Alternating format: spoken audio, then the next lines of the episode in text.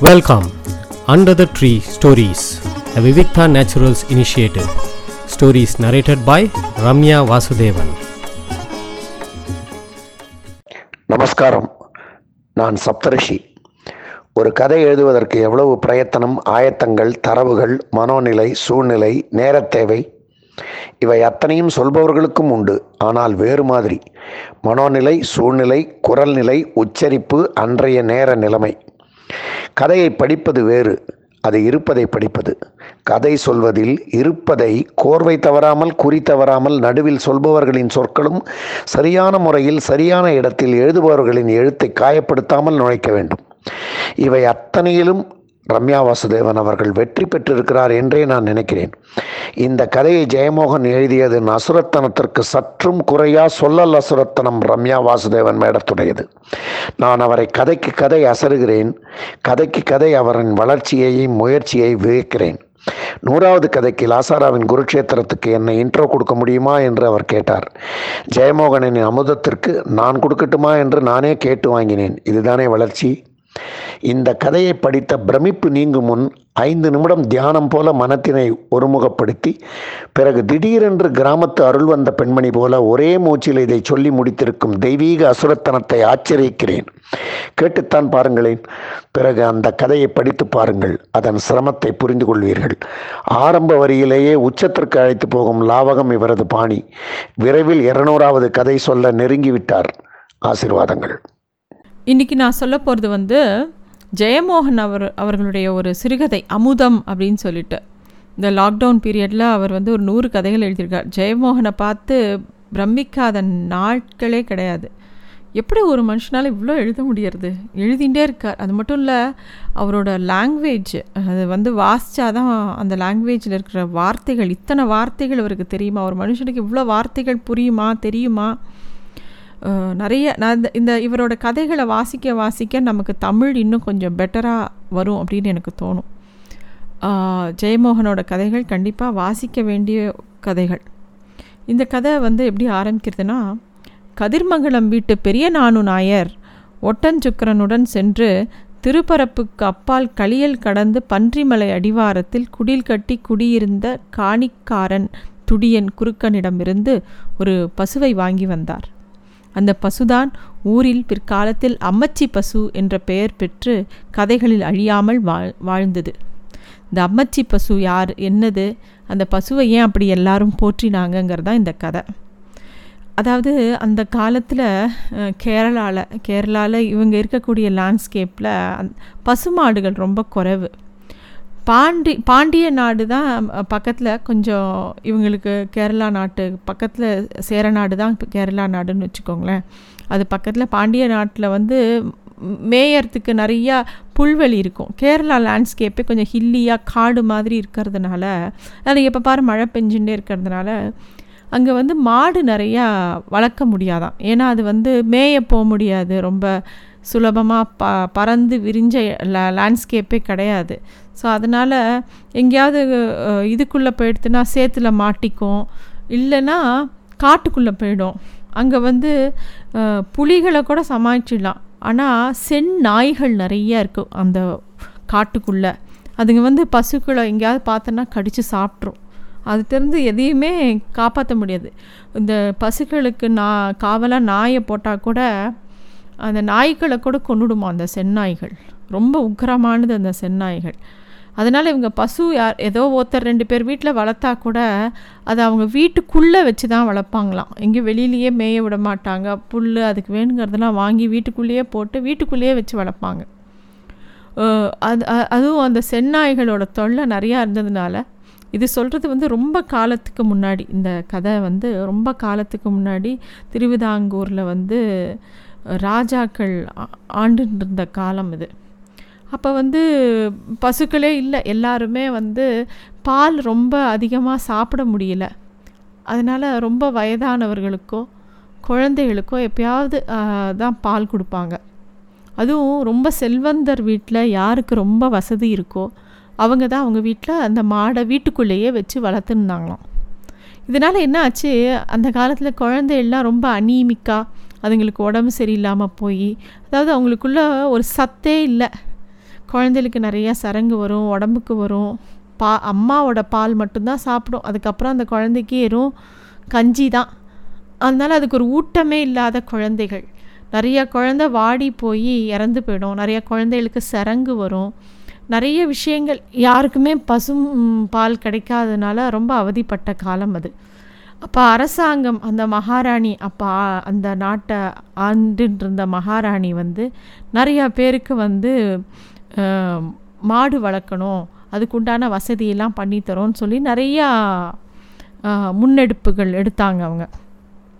பசுக்களோட எண் அவங்க வந்து பாண்டிய நாட்டில் போய் கொஞ்சம் நல்ல மாடுகளை கொண்டு வந்து அங்கங்கே அரசு நிலமே ஒதுக்கி காளைகளை சந்தைகளில் அமைத்து அந்த மாதிரி நல்ல காளைகளும் பசுங்களும் பசுக்களும் திருவிதாங்கருக்குள்ள வரத்துக்கு ஏற்பாடு பண்ணினாங்க. கொஞ்சம் கொஞ்சமாக ஊரில் வந்து பசுக்களோட எண்ணிக்கை பெருகித்து பசும்பாலை வந்து குழந்தைக்கு கொடுக்கலாம் அப்படிங்கிற நிலையும் வந்தது.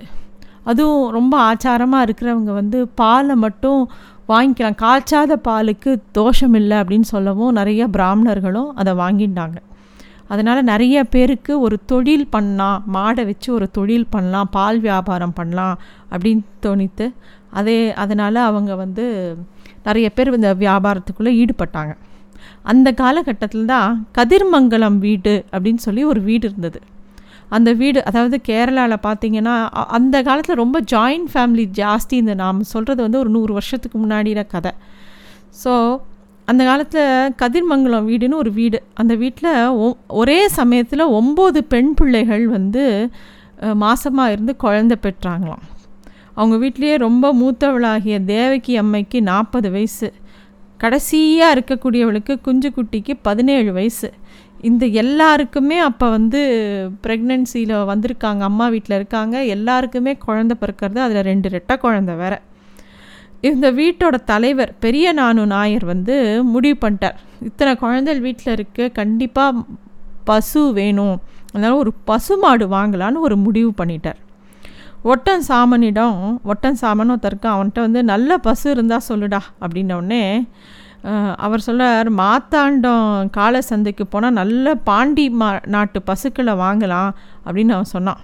ஆனால் அந்த பசு அந்த பசுக்கள்லாம் இந்த ஊருக்கு மழையில் கால் வதம் வந்து படுத்து போடும் பார்த்துக்க அப்படிங்கிறார்.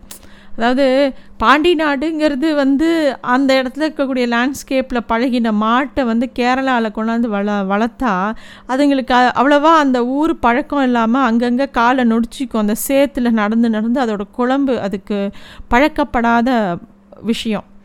ஸோ அது மாதிரி அவன் சொல்கிறான் உடனே இவர் சொல்கிறாரு எனக்கு நல்ல மாடு வேணும். இல்லை பாண்டி நாட்டு மாலை நல்லா நான் நாலு நா நாலு நாழி பால் கறக்கும். பார்க்கலாம் நான் இப்போ தேடி பார்க்குறேன் அப்படின்னோடனே அப்புறம் அவன் யோசிச்சுட்டு சொல்கிறான் தம்புரான் கேட்டது போலவே ஒரு பசு இருக்குது நல்ல நாட்டு பசு காட்டிலேயே பிறந்து வளர்ந்து பசு ஓ நான் அது வந்து ஆறு நாழி பால் கறக்கும் அப்படிங்கிறான். ஆறு நாழியா?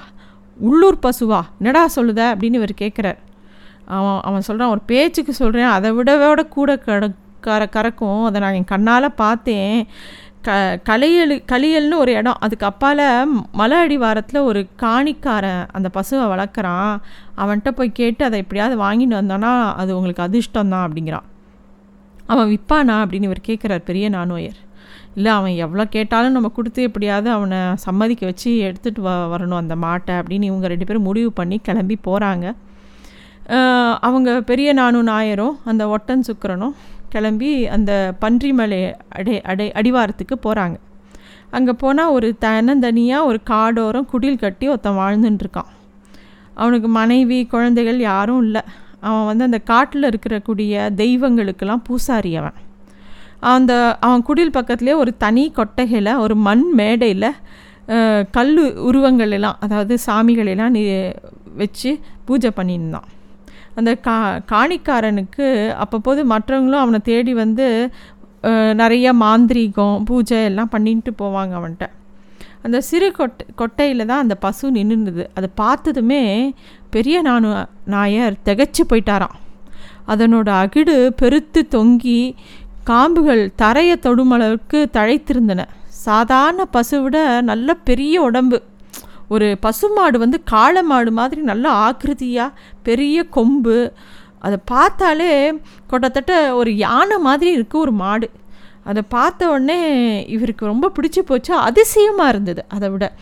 எப்பயுமே ஒரு மாடு வந்து புதுசாக ஒரு ஆளை பார்த்தா கால் மாற்றி நிற்கும் கொஞ்சம் ரெஸ்ட்லெஸ்ஸாக ஆகும். அதெல்லாம் இல்லையா? அது அப்படியே தீர்மானமாக நின்றுருந்ததா? கொஞ்சம் கூட மிரளவோ சிலிர்க்கவோ எதுவுமே பண்ணலையாம். இது பசுதானா அப்படிங்கிற அளவுக்கு இவருக்கு யோசனையாக இருந்ததாம் இப்போ இவங்க போய் இந்த மாடை விலக்கி விற்கிறியா அப்படின்னு கேட்டவுடனே அவன் வந்து விற்க மாட்டானோன்னு பயந்துட்டே கேட்குறாங்க அவன் வந்து உடனே சொல்கிறான் என்னால் இதுக்கு புல்லறுத்து போட முடியல. காட்டுக்குள்ளே மேயறதுக்கு அனுப்ப முடியல. எனக்கு பொழுது இல்லை.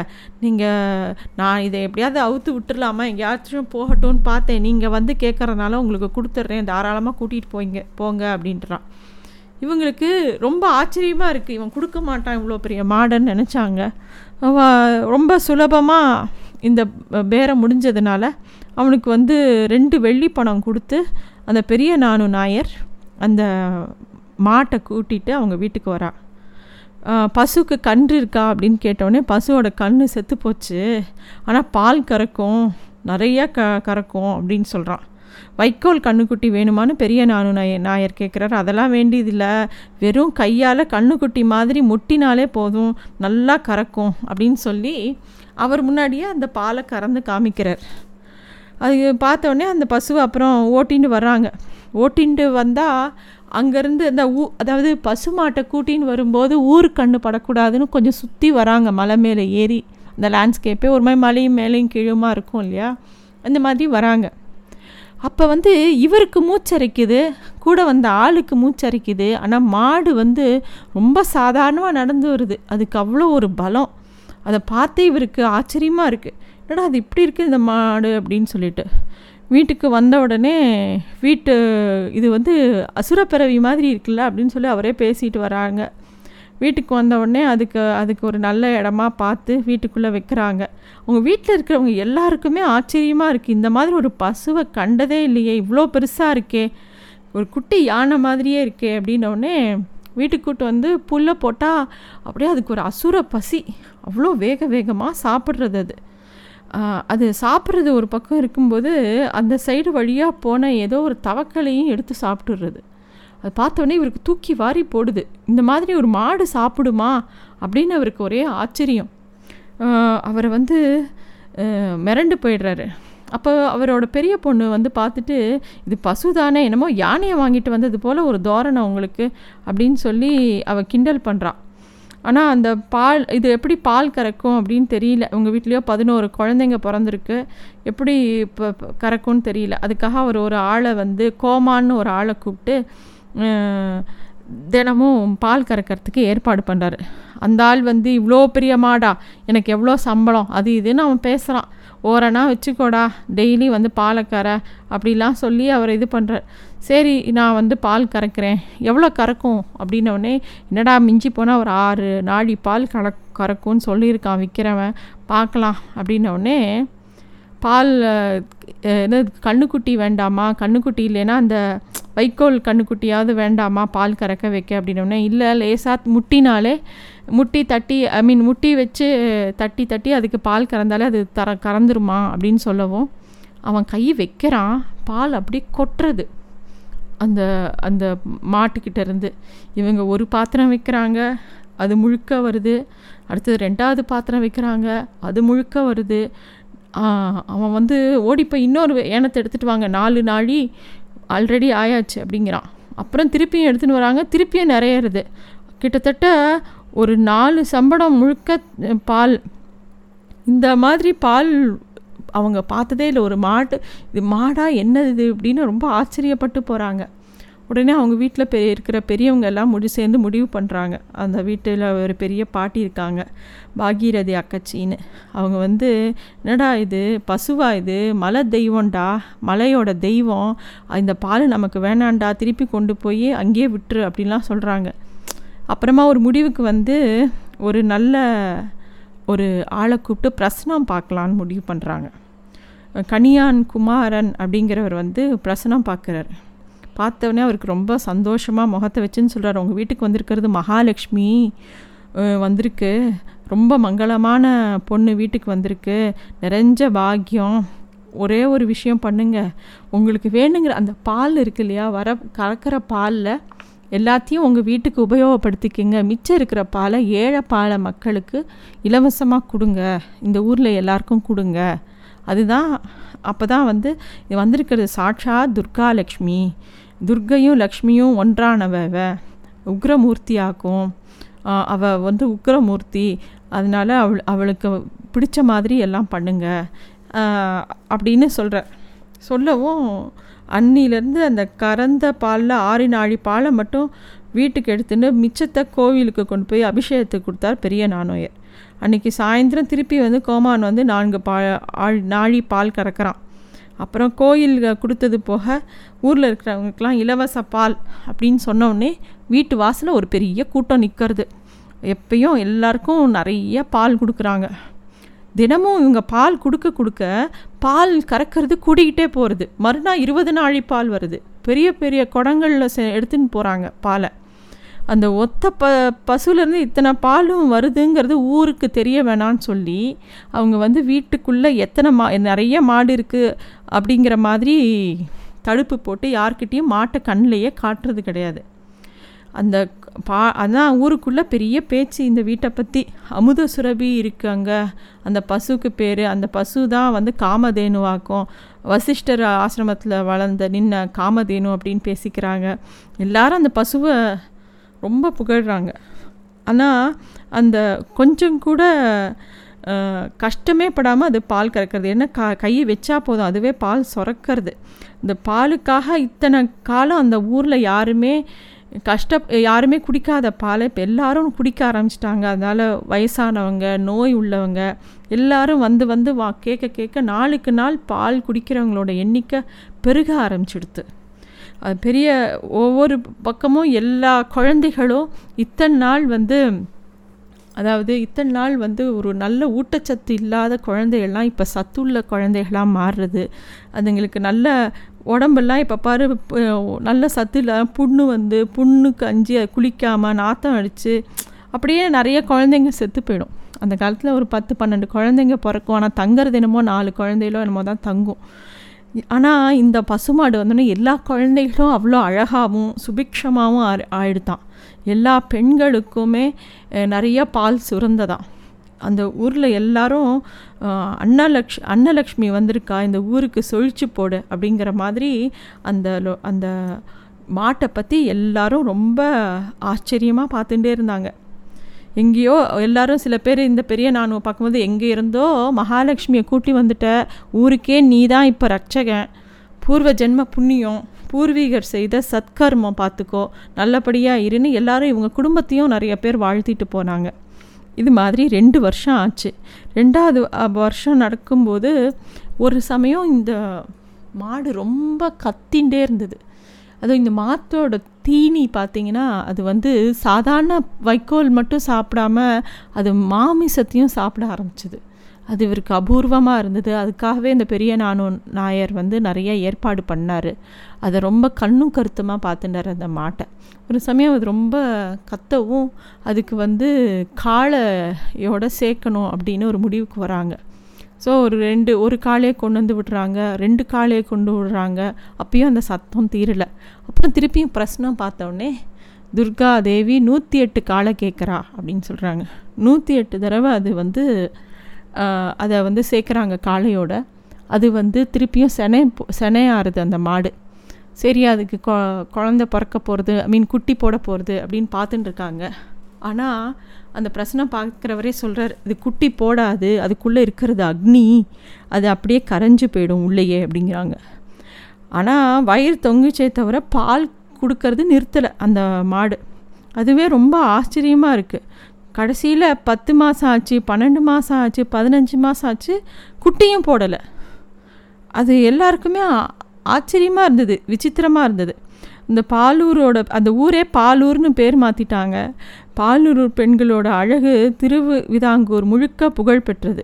எல்லாரும் அந்த ஊர் பெண்களை தேடி தேடி வந்து கல்யாணம் பண்ணிக்கிட்டாங்க. ஏன்னா அந்த பெண்கள் வந்தாலே அவங்களே சுபிக்ஷமாக ஆயிடுறாங்க அப்படின்னு அவங்களுக்கு தோணித்து அது மட்டும் இல்லை அந்த பெண்கள் மூலமாக பிறக்கிற குழந்தைகளும் நல்லா இருந்தது. அவங்களுக்கு அந்த பெண்களுக்கு நிறைய பால் சுரந்தது. ரொம்ப ஆரோக்கியமாக இருந்தாங்க அந்த பெண்கள். இப்படியே போயின்னு இருக்கும்போது திடீர்னு ஒரு எவனோ ஒருத்தன் கிளப்பி விட்டுறான் அதாவது அதே பிரச்சனை பார்க்குறவரே சொல்கிறார் ஒரு கெட்ட கேடு தெரியுதே நாயரே உ- அப்படின்னு சொல்லிட்டு உள்ளே இருக்கிற குட்டி அக்னியாக்கும் அப்படிங்கிறார். அதே தான் அந்த குட்டி வந்து பிறக்கவே இல்லை. அதுக்கப்புறம் இந்த அந்த விஷயம் வந்து அந்த ஊரில் எல்லாம் பரப்பி அதுக்குள்ளே யாரோ வந்து நான் வால் நட்சத்திரம் பார்த்தேன் இந்த ஊருக்கு ஏதோ கேடு விளைவிக்க போகுது. அந்த வால் நட்சத்திரத்தினால மூணு தொடர்ந்து ஏதாவது வைசூரி அந்த ஊருக்கு வரப்போகிறது இப்படிலாம் அவங்களா கிளப்பி விட்டுடுறாங்க. யாரெல்லாம் இந்த பாலை குடித்து வளர்ந்த மக்களோ முக்கியமாக ஆண்களுக்கு. ஏன்னா ஆண்களுக்கு ஒரு பொறாமை வந்துடுது ஏன்னா அந்த ஊர் பெண்களும் இந்த பசுமாடும் ரொம்ப கொண்டாடப்படுறாங்க. ஆண்களுக்குள்ளே ஒரு பொறாமை வருது. இந்த பசுமாட்டுக்குனால கேடு வருது அப்படின்னு அவங்களே பேசி ஒரு விஷயத்தை கட்டி விட்டுறாங்க. அதனால் அந்த ப- பசுமாட்டை என்ன பண்ணணும்? அந்த பசுமாட்டை அந்த வீட்டை விட்டு துரத்தணும் இந்த ஊரை விட்டு துரத்தணும்னு முடிவுக்கு வராங்க. அப்போ அதை போய் அந்த பெரிய நானு நாயரோட அம்மாக்கிட்டேயும் பெரிய நானு நாயர்கிட்டையும் சொல்கிறாங்க அப்போ அந்த அம்மா சொல்லுது ஏண்டா நீங்கள் எல்லாரும் குடித்தது அந்த மாட்டோட பாலடா? அப்படின்னோடனே அவங்களாம் சொல்கிறாங்க அது வந்து காளையோட ரத்தமாக்கும். அது வந்து நல்லா பாருங்கள் அது என்னெல்லாமோ சாப்பிட்டது. அந்த அதாவது ஒரு சமயம் அந்த மாட்டுக்கு வந்து மாமிசம் பிடிச்சிருக்குங்கும்போது இந்த முதல்ல அது எந்த காளையோடு சேர்க்குறாங்களோ அந்த காளையை அதை அடித்து கொன்னுடும். அந்த காளையை அவர் பெரிய நாணயர் வெட்டி போட்டுருவார் அது அதையே சாப்பிட்ரும். அதை வந்து ஒரு விஷயமா அந்த ஊர்க்காரங்கெல்லாம் பேசி அது கறக்கிற பாலில் நம்ம சாப்பிட்டோன்னா அது பெரிய பாவத்துக்கு ஆளாகும் அது இதுன்னு சொல்லி பெரிய பிரச்சனையாக்கி விட்டுறாங்க. கடைசியாக என்ன முடிவுக்கு வராங்கன்னா இந்த மாட்டை வந்து அந்த ஊரை விட்டு துரத்தி விட்டுறணும் அப்படின்னு. அப்போ அந்த வீட்டு அம்மா வந்து சொல்லுது யாருமே இந்த மாட்டு மேலே கை வைக்கக்கூடாது கை வைக்காமல் பத்திரமா எடுத்துகிட்டு போங்க. நான் அவங்க ஒன்றும் சொல்லலை. அப்படின்ன உடனே வந்து என்ன- பெரிய பூஜை பண்ணி அந்த மாட்டுக்கு வந்து விழுந்து கும்பிட்றாங்க அந்த வீட்டில் இருக்கிறவங்களாம் நீ வந்து நல்லபடியாக இருக்கணும் அப்படின்னு சொல்லி அவங்க எல்லாரும் எங்கள் குடும்பத்தை நீ தான் ஆசீர்வதிக்கணும்னு அந்த வீட்டு பொம்பளைங்கள்லாம் அந்த மாட்டை நல்லா கும்பிட்டு அதுக்கு மரியாதை பண்ணி அதை நல்லபடியாக வழி அனுப்பிச்சி வைக்கிறாங்க. அந்த ஊரில் இருக்கிறவங்க எல்லாரும் வந்து அந்த ஆம்பளைங்கெல்லாம் அதை பிடிச்சி இழுத்துட்டு போகிறாங்க அப்போ கூட அந்த பாகீரதி அம்மா சொல்கிறா டே இந்த பசுவோட உ- ஒரு துளி ரத்தம் விழுந்தா பின்ன அவங்க குடும்பத்தையே நாங்கள் அழிப்போம் அப்படின்னு மிரட்டுறா. எல்லாரும் சத்தியம் செய்கிறாங்க அதுக்கப்புறமா அந்த அம்மாச்சியே தொழுவத்தை சென்று கை கைத்தை அவுத்து விட்டு அம்மே துர்மா துர்காலக்ஷ்மி நீ தான் எங்களை காத்துக்கொள்ளடி அப்படின்னு சொல்லி வேண்டிக்கிறாங்க. அப்புறமா வந்து அந்த பசுவோட கைத்தை கண்ணை மூப்பங்கிறவன் இழுத்துன்னு போகிறான் இப்போது இந்த ஊரில் இருக்கிறவங்கலாம் இது வந்து ஒரு அபசகுணம்னு நம்ப ஆரம்பித்தவங்க எல்லாரும் அந்த பசு மேலே தேவையில்லாத அசிங்கத்தெல்லாம் தூக்கி எறிகிறாங்க அந்த பசுவை பற்றி வெய்யறாங்க. அதாவது இது ஒரு துர் மிருகம் அப்படிங்கிற மாதிரி பேச ஆரம்பிச்சிடுறாங்க. பேசி ஏன்னா அந்த வால் நட்சத்திரம் விழுந்ததில் இவங்களுக்கு அந்த மாதிரி ஒரு நம்பிக்கை வந்துடுது. அப்படியே கொண்டு போய் அதை காட்டுக்குள்ளே விடுறாங்க. விடும்போது எவனோ ஒருத்தன் ஒரு தீப்பந்தத்தை எடுத்து அந்த எதையோ பற்ற வச்சு குதிச்சு அதாவது அவங்க ஒரு ஆர்ப்பாட்டத்தோடு அந்த பசுவை கொண்டு போய் காட்டுக்குள்ளே விடுறாங்க. எவனோ யாரோ ஒருத்தன் ஏதோ ஒரு இதை பற்ற வச்சிடுறான். அதில் பார்த்தா அந்த காடு எரிஞ்சிடுறது. அதுக்கு நடுவில் அந்த மாடு மா மாட்டிக்கிறது. ஆனால் அந்த மாடு கொஞ்சம் கூட நகரலை. அதே இடத்துல அமைதியாக நிற்கிறது அதை எல்லாரும் பார்க்குறாங்க எதா எங்கேயாவது ஒரு தீ பட்டால் அந்த மாடு இங்கே அங்கேயும் ஓடணுமே. எதுவுமே ஓடாமல் ஒரே இடத்துல ஒரு தியானம் போல் அது நிற்கிறது அப்படியே அந்த மாடும் எரிஞ்சு போயிடுறது. இந்த விஷயத்தை கேட்டவொடனே இந்த குடும்பத்து மக்கள் எல்லா அதாவது அந்த கதிர்மங்கலம் குடும்பத்து பெரிய நானு ஐயர் பு- நாயர் வீட்டு பெண்கள் எல்லாரும் ரொம்ப கதறி அழறாங்க. இந்த ஊரில் இனிமேல் எங்களுக்கு இருக்க பிடிக்கலன்னு அவங்க அந்த ஊரை விட்டு வேற ஊருக்கு ரொம்ப தள்ளி போயிடுறாங்க. அப்போ அந்த பாட்டி சொல்கிறா இந்த ஊரில் இருக்கிற அத்தனை பேரும் அவ பாலை குடித்து வளர்ந்தவங்கடா. அவ அவ- அவங்கள அவங்களையெல்லாம் அவள் சபிப்பாடா அவள் அவங்களுக்கெல்லாம் தாய் இல்லையா? அவளுக்கு மடிப்பிள்ளை இல்லையா நீங்களாம் அவன் மேலே மண்ணை வாரி எரிஞ்சவனுங்கெல்லாம் அவளுக்கும் குழந்தைங்க தானே? அப்படின்னு சொல்லி ஒரு குறி சொல்ல மூத்த குரத்தி வேட்டச்சி சொல்கிறா அவள் உடம்புல ரத்தம் ஓடலை. நிறைஞ்சு ஓடினது முழுக்க கனிஞ்ச முளைப்பாலாக்கும் அப்படின்னு சொல்கிறா அப்போ வந்து இந்த கதை அந்த மாதிரி முடியறது. அது அந்த பசுவின் வாழ்தல் தான் என்று வாழ்த்தால் தான் என்று பெண்கள் நம்பினார்கள். உடலெங்கும் தீ எழுந்த சதை உருகும் போது கூட குரல் எழுப்பி ஒரு சொல் சாபமிடாமல் நின்றது அது. பசு உருவில் வந்த லக்ஷ்மி என்பதனால்தான் நெடு நாட்களுக்கு பின் நூறு வயதான மூத்த குரத்தி வேட்டச்சி பசுவை கொண்டு சென்று தீ வைத்த அந்த புல்காட்டில் ஒரு ஆலமரத்தின் அடியில் ஒரு கல்லை நட்டு அம்மச்சி பசுவை தெய்வமாக நிறுத்தினாள். மாதந்தோறும் பௌர்ணமியில் அம்மச்சி பசுவுக்கு மஞ்சள் குங்குமம் சார்த்தி அருகம்புல் படைத்து பெண்கள் வழிபட்டனர். கருவுற்ற பெண்கள் பெற்று பிழைக்கவும் முளைப்பால் பெருகவும் வணங்கும் தெய்வமாக அம்மச்சி பசு மாறியது. பின்பு அமிர்தலக்ஷ்மி அன்னை என்று பெயர் பெற்று பெரிய கோகிலாகியது. இதான் இந்த கதை. ரொம்ப சுவாரஸ்யமான கதை. வாசிக்க வேண்டிய கதை. நன்றி. Thanks for listening to stories under the tree a Vivikta Naturals initiative.